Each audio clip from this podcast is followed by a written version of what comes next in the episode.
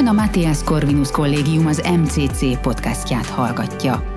Tudjon meg rólunk többet az mcc.hu honlapunkon, Facebook, Instagram és Twitter csatornáinkon, valamint olvassa professzoraink, külső szerzőink és diákjaink írásait korvinák.hu tudásbázisunkon. Sok szeretettel köszöntjük minden hallgatónkat a Matthias Corvinus Kollégium legújabb történelmi tematikájú podcastjában. Ez itt a Bonfiniana. Mai vendégem Tóth Eszter Zsófia lesz, aki történész, társadalomkutató, a MediaWorks főmunkatársa és író. Már 15 kötete jelent meg, amelyek közül a legújabb 2022-ben került ki a nyomdákból, Apa történetek címem. Nagyon szépen köszönöm, hogy elfogadta a meghívásunkat. Szívesen és örömmel jöttem. Jó magam Visznovszki Tamás vagyok, joghallgató, újságíró és a Bonfiniana szerkesztője. Önnek rendkívül sokszínű a kutatási munkája, ugye elsősorban a második világháborút követő időszakkal foglalkozik, és mielőtt a most megjelent könyvéről egy kicsit beszélnénk, próbáljuk körülhatárolni, hogy ön miért is kezdett el egyáltalán történelmmel foglalkozni, és sok fiatal hallgatónk van, és bizonyára érdeklődnek esetlegesen ők is a történész szakma mellett. Az én tanítványaim nagyon sokszor felteszik a kérdést, hogy egyáltalán miért kell történelmet tanulni, mi hasznunk van belőle, ön miért lett történész? Nagyon jó kérdés. Ugye van az a régi mondás, hogy história ezt magisztrávité, vagyis a történelem az élettanító mestere, szerintem ennél szebben mi sem tudjuk megfogalmazni. Ami érdekes, hogy pont az, hogy miért lettem történész, köze van az apa történetekhez is, ugyanis édesapám volt az, aki nyolc éves koromban karácsonyra Túróci János magyar, magyarok krónikáját vette meg, és azt írta bele, hogy legyen kedvenc olvasmányod, apa, és ez így is lett. Másrészt viszont, ami szerintem nagyon fontos, én ugye 75-ös idős vagyok, és nekünk ott voltak azok a rokonok, nekünk is volt ugye a papa, aki megjárta a donkanyart, a hadifogságot, egy nagyon-nagyon jó fej volt, nagyon szerettük gyerekkorunkban, ugye faluban éltek, mentünk hozzájuk, és nem beszélhetett a hadifogságról. Ugye ez úgy volt, hogy amikor ő hazaérkezett 47-ben, alá kellett írni egy nyilatkozatot, hogy nem beszél róla, és viszont 89-ben ő sírva elmesélte, akkor már kamasz voltam, hogy most már elmondhatja, hogy mit élt át, és elmondta az elejétől, attól a pillanattól kezdve, hogy fogságba estek, odáig, hogy ők hazatértek, és ez volt a másik tényező, ami nagyon nagy hatással volt rám, hogy az én papám, aki egy erős ember volt, csak sírva tudta elmesélni. Ami a mi családi történetünkben szerencse, hogy ő el tudta ezt nekünk mesélni, és utána ő még hat évet élt, és utána mindig mesélte, elővette a térképet, elmondta. És én ezért történészként foglalkozom azzal is, hogy segítek az embereknek a második világháborúban eltűnt hozzátartozóikat megkeresni, és ezt sok előadásomban el is mondom, illetve belefoglalom, hogy nagyon fontos, hogy ma ugye divatos az, hogy transgenerációs trauma, és ez tényleg így van, hogyha van olyan felmenőnk, akiről nem tudjuk, hogy pontosan mi történt vele, derítsük ki, rakjuk össze, mert nagyon sok szorongásunknak vagy depressziónknak lehet az az alapja, hogy nem tudjuk a felmenőinknek a történetét.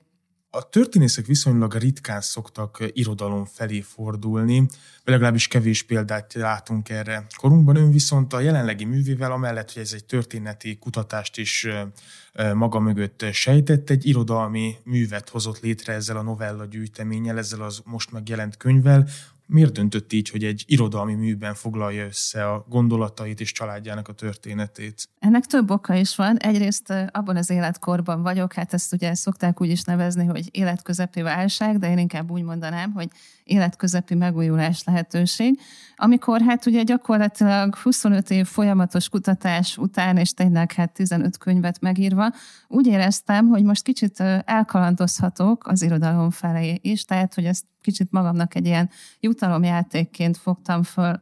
Hát a másik viszont az egy tragikus része a dolognak, hogy tavaly halt meg az édesanyám, 20 évvel édesapám után követte őt, és ugye hát ez számomra is egy gyász időszak volt, illetve ideje a számvetésnek, illetve van egy olyan szándék is mögötte, hogy akit ugyanígy veszteség ér, hát hogy arra biztatnám, hogy írja le a ezzel kapcsolatos emlékeit, tehát hogy ez is tud segíteni egyébként a veszteségnek a feldolgozásában. Amikor az elmúlt hetekben olvastam a művét, egyértelmű volt számomra, hogy ezt nem csak egy irodalmár vagy egy író írt, hanem egyben egy történész is, hiszen minden nagyon szépen meg van indokolva, le van vezetve, amellett, hogy nagyon élvezetes olvasni, úgy tűnik az embernek, mint hogy egy, tört, egy, egy tényleg egy történet is történettudományú igényességű művet is olvashatunk egyben. És azt érezzük a műolvasás, legalábbis én azt éreztem a műolvasása közben, hogy semmi nem kerül elhallgatásra, alá van támasztva minden, nem jelentett nehézséget ezzel kapcsolatban az, hogy a saját családja történ- esetében kellett történeti hitelességű munkát is megalkotni? Nem, már csak azért sem, mert erre vannak így nyugati példák, itt Ernóklit említeném, aki szintén megírta az édesapja történetét, bár ugye az én édesapám nem volt híres, hát főiskolai tanár volt, de nem, nem volt úgy, mert ezt szokták egyébként kérdezni, hogy azért írtam meg, mert híres volt. Nem.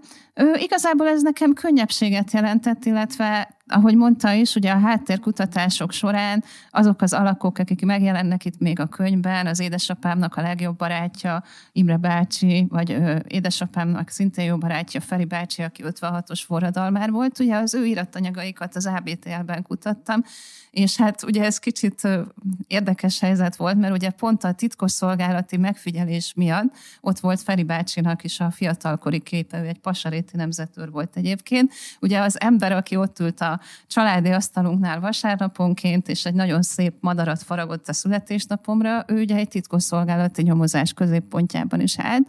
Tehát inkább azt mondanám, hogy ez egy töbletet jelentett, és egy szívet melengető érzés volt, hogy azoknak az embereknek, akik ott voltak körülöttem gyerekkoromban, valahogy így igazságot is tudok szolgáltatni. Ugye Imre bácsi esetében ő egy újságíró volt, egyébként a Magyar Fórumnak az alapítója, a Csurka István mellett.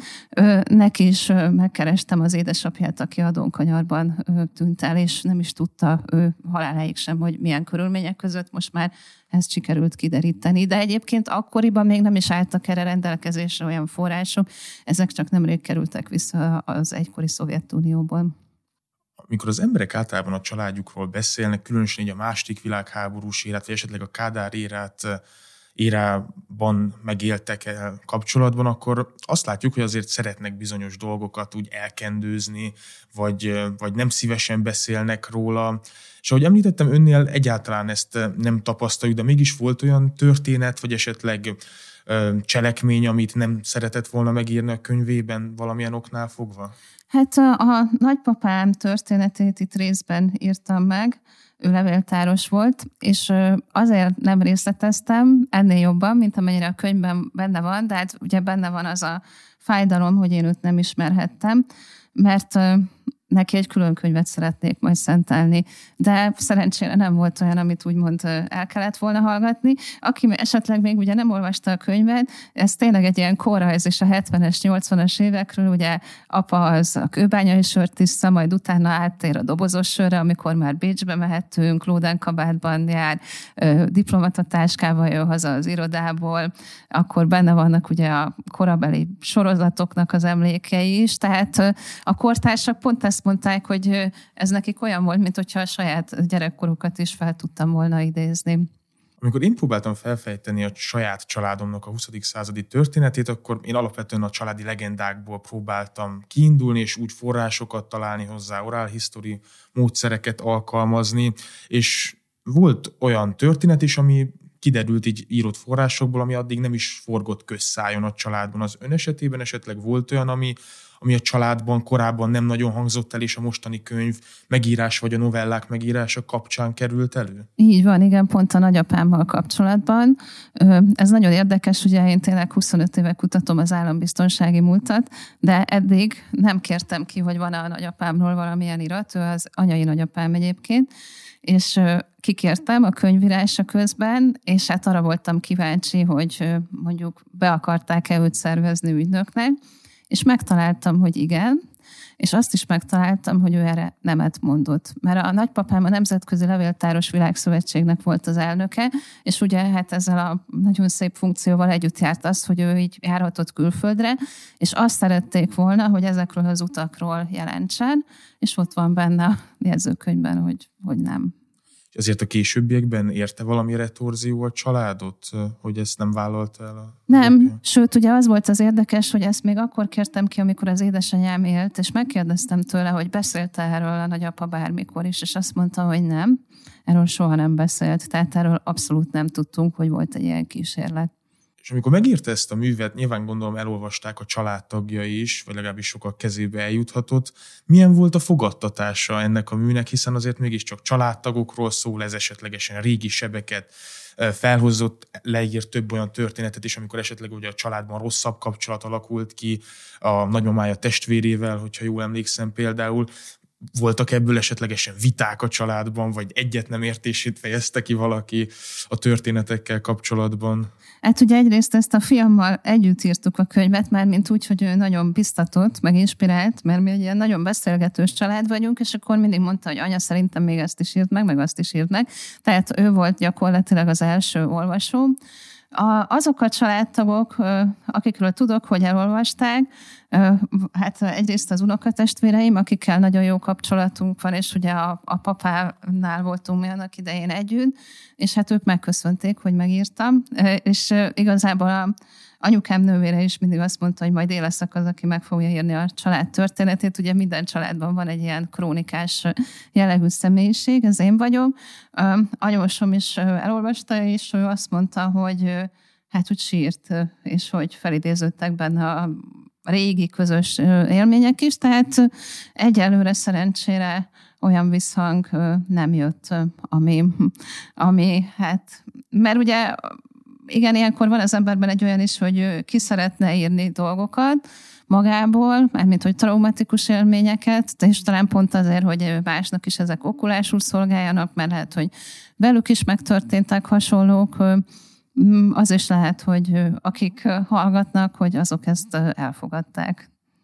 Maastrichtben érintettük ezt a kérdést, hogy milyen forrásokat használt fel, és hogyan épült fel tényleg a, a novella, novelláknak a kutatása, de ezt egy kicsit szét tudnánk szálazni, hogy hogy épül fel egy ilyen kutatás, tudott-e esetleg komolyabb írásos forrásokat felhasználni, ezt már részben említette a levéltári forrásokat, de mégis hogyan történt az a folyamat, amikor azt mondta, hogy szeretnék leülni, ezzel foglalkozni, hogyan néz ki egy ilyen kutatás egy családtörténet esetében?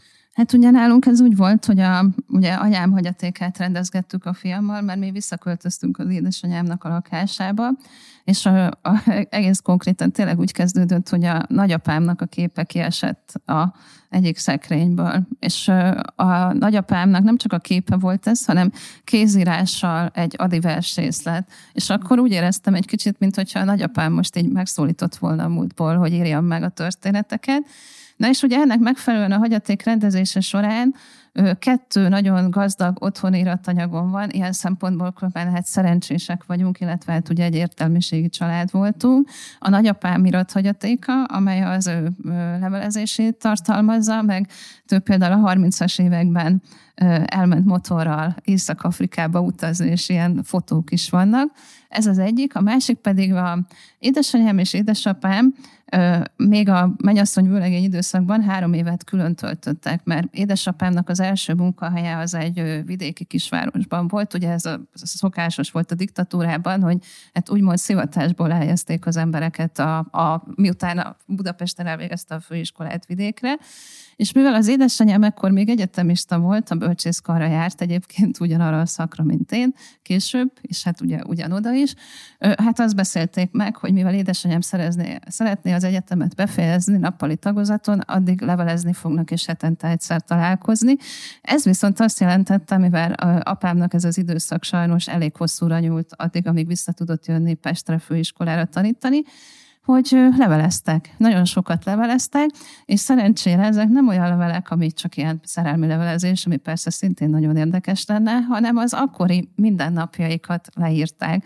És ezekből is eltemeltem motivumokat az egyes történetekbe, amiket én ugye nem tudtam, de hát aztán onnan így megtudhattam. Egyébként politikáról is leveleznek meg, tehát mondjuk arról, amin például csodálkoztam, ez tényleg a mindennapnak egy nagyon apró részlete, hogy milyen lassan közlekedtek akkor a vonatok, és apám mindig írja anyámnak, hogy elaludt már a vonaton, mire odaért, és hogy az átszállás az ott hogyan zajlott. Tehát például ugye Anyám egy kis faluban nőtt föl Tiszarofon, oda öt óráig tartott Budapestről akkoriban lejutni, időben vagyunk 1963-ban. Meg hát ugye ott tervezik a közös jövőt, ott egyébként már én is szereplek, mint majd Zsófé, a leányunk, aki majd meg fog születni. Na és ugye ez, ami szerintem még fontos, vagy érdekes társadalomtörténeti szempontból is, hogy a apám generációja, ők már modern apák voltak, tehát hogy tudatosan készültek az apaságra, ennek oka háttere az is lehetett, hogy ő is ugye apa nélkül nőtt fel, mert hogy a második világháborúban az apai nagyapám meghalt. De hogy ott is írja, hogy könyveket olvas hozzá, például a gyermeklélektant, hogy majd tudja, hogy hogyan kell egy kisgyerekkel jól bánni. Pont ez az korszak, amikor nagyapja és az édesapja közötti generációváltás megtörtént, az nagyon sok változást hozott a magyar család modellben is. Ugye még korábban azért sok helyen élt az, hogy esetlegesen meg lehet oldani a családnak az ellátását egy egykeresős modellben, de a Kádár érára ez egyértelművé vált, és ez napjainkban is így van, hogy kétkeresős család modell van, amik ha összehasonlítja az édesapja és a nagyapjának az életét, lát számottevő különbségeket ez alatt a pár évtized alatt, ahogy a családjukat ellátták, ahogy a családjukkal foglalkoztak, a házaspári kapcsolat változott-e valamit ebben az időben? Hát mindkettő nagyon-nagyon szerette a családját, de a nagyapám szegény egy sajátos élethelyzetben volt, mert a anyai nagymamám meg 44-ben meghalt, amikor az anyukám született, és ami szerintem az ő történetében nagyon szép, de ezt is beleírtam egyébként a könyvbe, hogy ő nem házasodott újra. És ezért neki mindig úgy volt, hogy azért, hogy a három gyerekét fel tudja szépen nevelni, hát mindig volt egy segítő a háztartásban, aki egyébként egy idősebb nőrokon volt, a, úgy hívták Manyuci néni, és ő volt az, aki ugye takarított meg a anyukámmal, meg a bátyával úgy foglalkozott, hogy németet tanított nekik. Ez milyen érdekes különben, hogy ugye időben vagyunk az 50-es években, és hozta a kis német tankönyvet. Tehát ilyen szempontból ő ő más. Aztán később már, amikor a édesanyám is kirepült, akkor lett egy nagy szerelem az életében, de nekem ez is annyira szép volt, hogy a gyerekeit inkább így úgymond egyedül felnevelte. A, egyébként tehát anyám az egy igazi vérbeli értelmiségi nő volt, tehát őt mondjuk el sem tudtam volna úgy képzelni, hogy ő csak otthon van. Tehát neki voltak szakmai ambíciói, ebben az édesapám mindig támogatta, tehát inkább azt mondanám, hogy hát, amíg a nagypapám nem porszívózott, az apám igen. Vagy amíg a nagypapám inkább elvitte étterembe a családot, a paksi halászcsárnát szerette egyébként nagyon, illetve minden vasárnap az akkori Vörös Marti cukrászdában a zserbóból hozott süteményt, ugye ez egy picit megmaradt, ez az ilyen polgári világ öröksége, amit ő hozott magával. Ugye addig hát az apám az, az, az nagyon szívesen sem főzött. Mondjuk a süteményt viszont akkor is a cukrászdából hoztuk. Sőt, ha jól emlékszem, ugye akkor már nem ez volt a neve a cukrászdából, de ez a polgári karaktert még jobban mutatja, de ő azért így hívta továbbra is így van, igen. a cukrászdát. Akik esetleg nem olvasták a hallgatóink közül még e- ezt a könyvet, azoknak talán érdekes, ugye több novellából épül fel ez a könyv, és vannak a pároldalasok novelláktól elkezdve akár az ilyen 10-15 soros rövid novellák is a könyvben. Ön melyiket tartja a kedvencének ezek közül a történetek közül, ami esetleg leghumorosabb, vagy legszívszorítóbb? Mi az, ami a, ön szerint az olvasókat leginkább megfoghatja, vagy önt a történetek közül. Azért is így szerkesztettem a könyvet, mert ugye a mai rohanó világunkban azért is vannak ezek a harmadik részben ilyen kis rövid történetek, mert hogy azt tényleg akár útközben is felütjük, tudjuk olvasni. Volt olyan olvasóm, aki azt mondta, hogy ő azokat direkt mindig estére tartogatta magának, mert hogy valami jó kis szívmelengető történet, viszont ugye az első-második részben hát ott vannak azért hát tragikusabb, keményebb történetek is. Most erre inkább azt mondanám, van egy nagyon kedves olvasóm, aki egyébként egy könyvesbolti eladó, tehát nagyon ért a könyvekhez, és ő azt mondta, hogy neki a Ha meghal a nap az a kedvence, és azóta ezzel hogy egyet is tudok érteni. Ez arról szól, hogy szintén az anyai családomban volt a zsíros nagyapá, aki az én dédapám volt, és 92 évig élt, és hát ebben a novellában az ő történetét írom meg. Amikor a saját családunk történetét dolgozzuk fel, az egy rendkívül személyes viszony feltételez, hiszen nyilván a saját édesapánkról, nagyszüleinkről, esetleg messzebbi őseinkről beszélünk, és, és felmerül a kérdés bennünk, hogy ezek a kutatások, ezek mit szolgálnak? Ugye nagyon sokan azzal a váddal illetik a családtörténeti kutatásokat, hogy ez esetleg öncélúak. Milyen, milyen eredményekkel szolgál a történettudomány számára ez a családkutatás, hiszen egyértelmű egy társadalomkutatás szempontjából, hogy ez nagyon komoly eredményekkel tud számolni, akár ugye a köztörténet számára, és hogyha felfejtjük egy-egy családnak a sorsát az elmúlt évszázadban vagy évszázadokban. Szerintem a nemzettudatot meg a magyarság tudatot ezt tudja erősíteni, illetve ami még eszembe jutott tavaly itt pont önöknél az MCC-ben volt egy remek családtörténeti pályázat, aminek a zsűréjében ott lehettem, és ott mondta ugye Boris Kálnoki kolléga, nagyon tetszett ez a mondása, hogy a Kelet-Európában itt azért vagyunk mások, mert ugye a gyerekek nagyon sok időt töltenek együtt a nagyszüleikkel, és ezért ugye a nagyszülők sokkal többet mesélnek nekik, és ezért így nagyon tehát gazdagabb is a mi életünk. Tehát mondjuk én úgy gondolom, hogy emiatt sem szivárgott be hozzánk olyan szinten a vók ideológia, mert hogy nekünk ez egy erősségünk, hogy így nemzedékről nemzedékre adjuk át egymásnak a, a tudást, a, a nemzettudatot, azt, ami bennünket tényleg tovább tud vinni a mindennapokba, és hogy egy szilárd, biztos helyen tudunk állni a Európában is, úgyhogy egy külön utat járunk, ami pont ez a magyar külön út.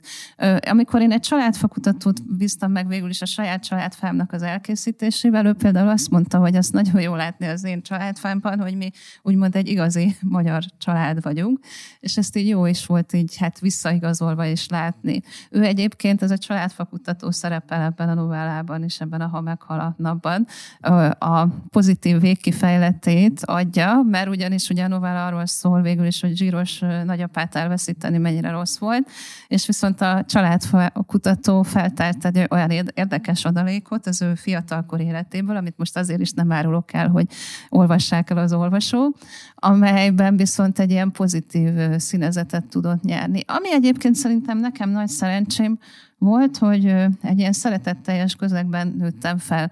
A anyai családban én voltam a legkisebb, a legdédelgetettebb, a legvártabb gyermek, illetve unokatestvér, és hát ugye az édesapám modern apaként egy ilyen szeretetteljes apaként mellettem állt mindig, hát ami ugye hát nagyon rossz, hogy hát 26 éves voltam, amikor elveszítettem őt. Kádár írában nagy, pláne Magyarországon, de én erdélyi származás vagyok, ott is elég fontos szerepet tölt be ez a kérdés az identitás tudat megőrzése szempontjából, hogy mi volt a helyzet a Kádár érában a vallásokkal, és az adott családban milyen szerepet töltött be a vallás bármilyen felekezethez is tartozott a család egy-egy tagja, ugye egyre gyakoribb volt az, az édesanyja, édesapa más felekezethez tartozik.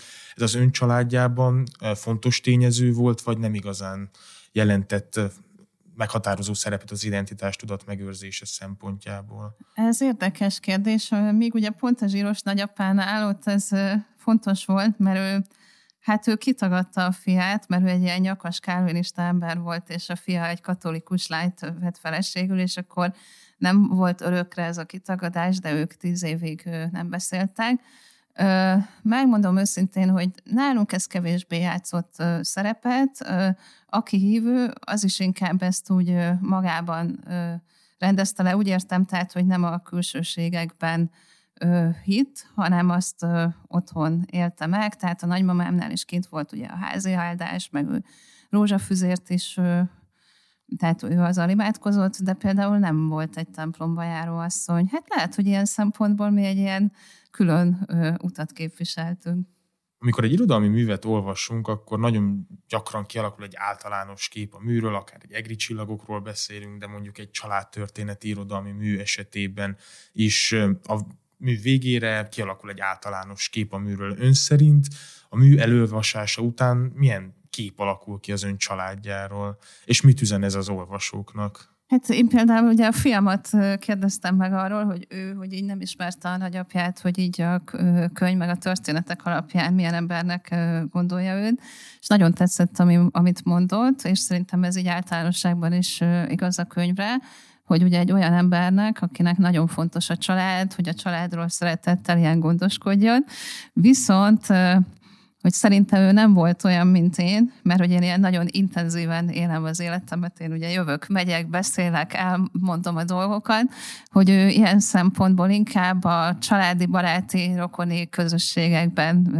teljesedett ki ez a többiekre is igaz, de ami szerintem a legfontosabb üzenet, hogy a család a nehéz időkben is, mint ugye most is ebben a világgazdasági válságban is egy óriási összetartó erő tud lenni, és az, hogyha nyíltan kommunikálunk, az nagyon sok mindenen át tud segíteni bennünket, és ezért van olyan is a testvéremnek, a meg nem született testvéremnek a története, ami nálunk egy tabu volt, de azt is megírtam, hogy pont az ilyen jellegű veszteségekben is elő tudjam segíteni a családtagokban a nyílt kommunikációt, és még egy azt szokták mondani, hogy ugye fiatal generáció az most már mennyire a vizualitás rabja lett. Én ezzel azért így nem értek egyet, mert szerintem számukra is ugyanúgy fontosak az értékek, meg a történetek, és ezt tényleg a fiamon, meg a barátain is látom, hogy hogy ugyanúgy nyitottak és fogékonyak ezekre a történetekre.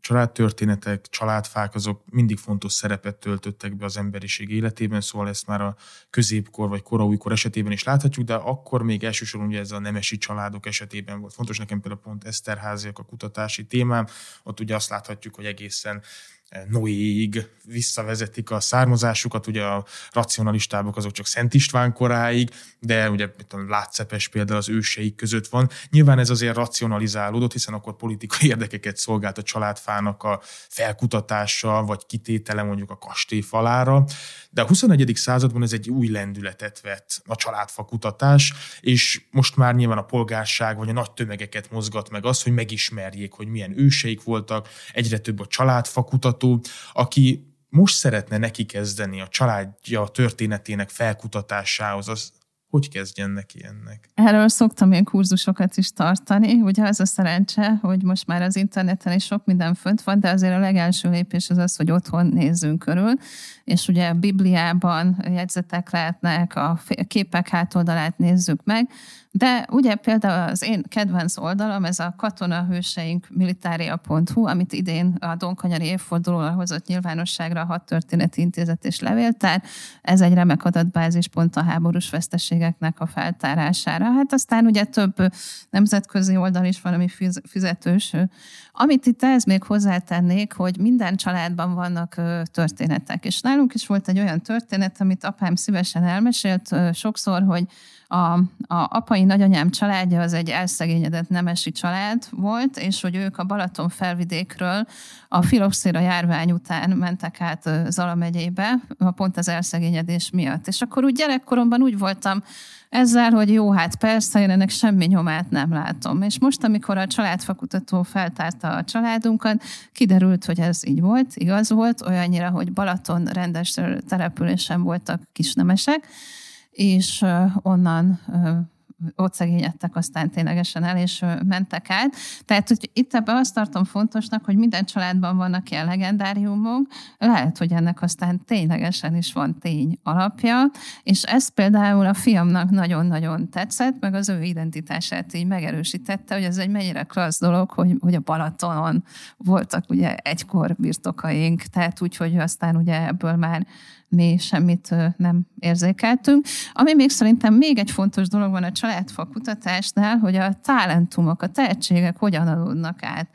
És ez például nálunk úgy néz ki, hogy a, a fiam nagyon-nagyon jó a nyelvekben, sokkal jobb, mint én, és ez a talentum, ez a tehetség, ez így végigkövethető az édesanyám, és több nyelven felsőfokon beszélt, és, a, és ez a bizonyos anyai nagyapám öt nyelven beszélt felsőfokon.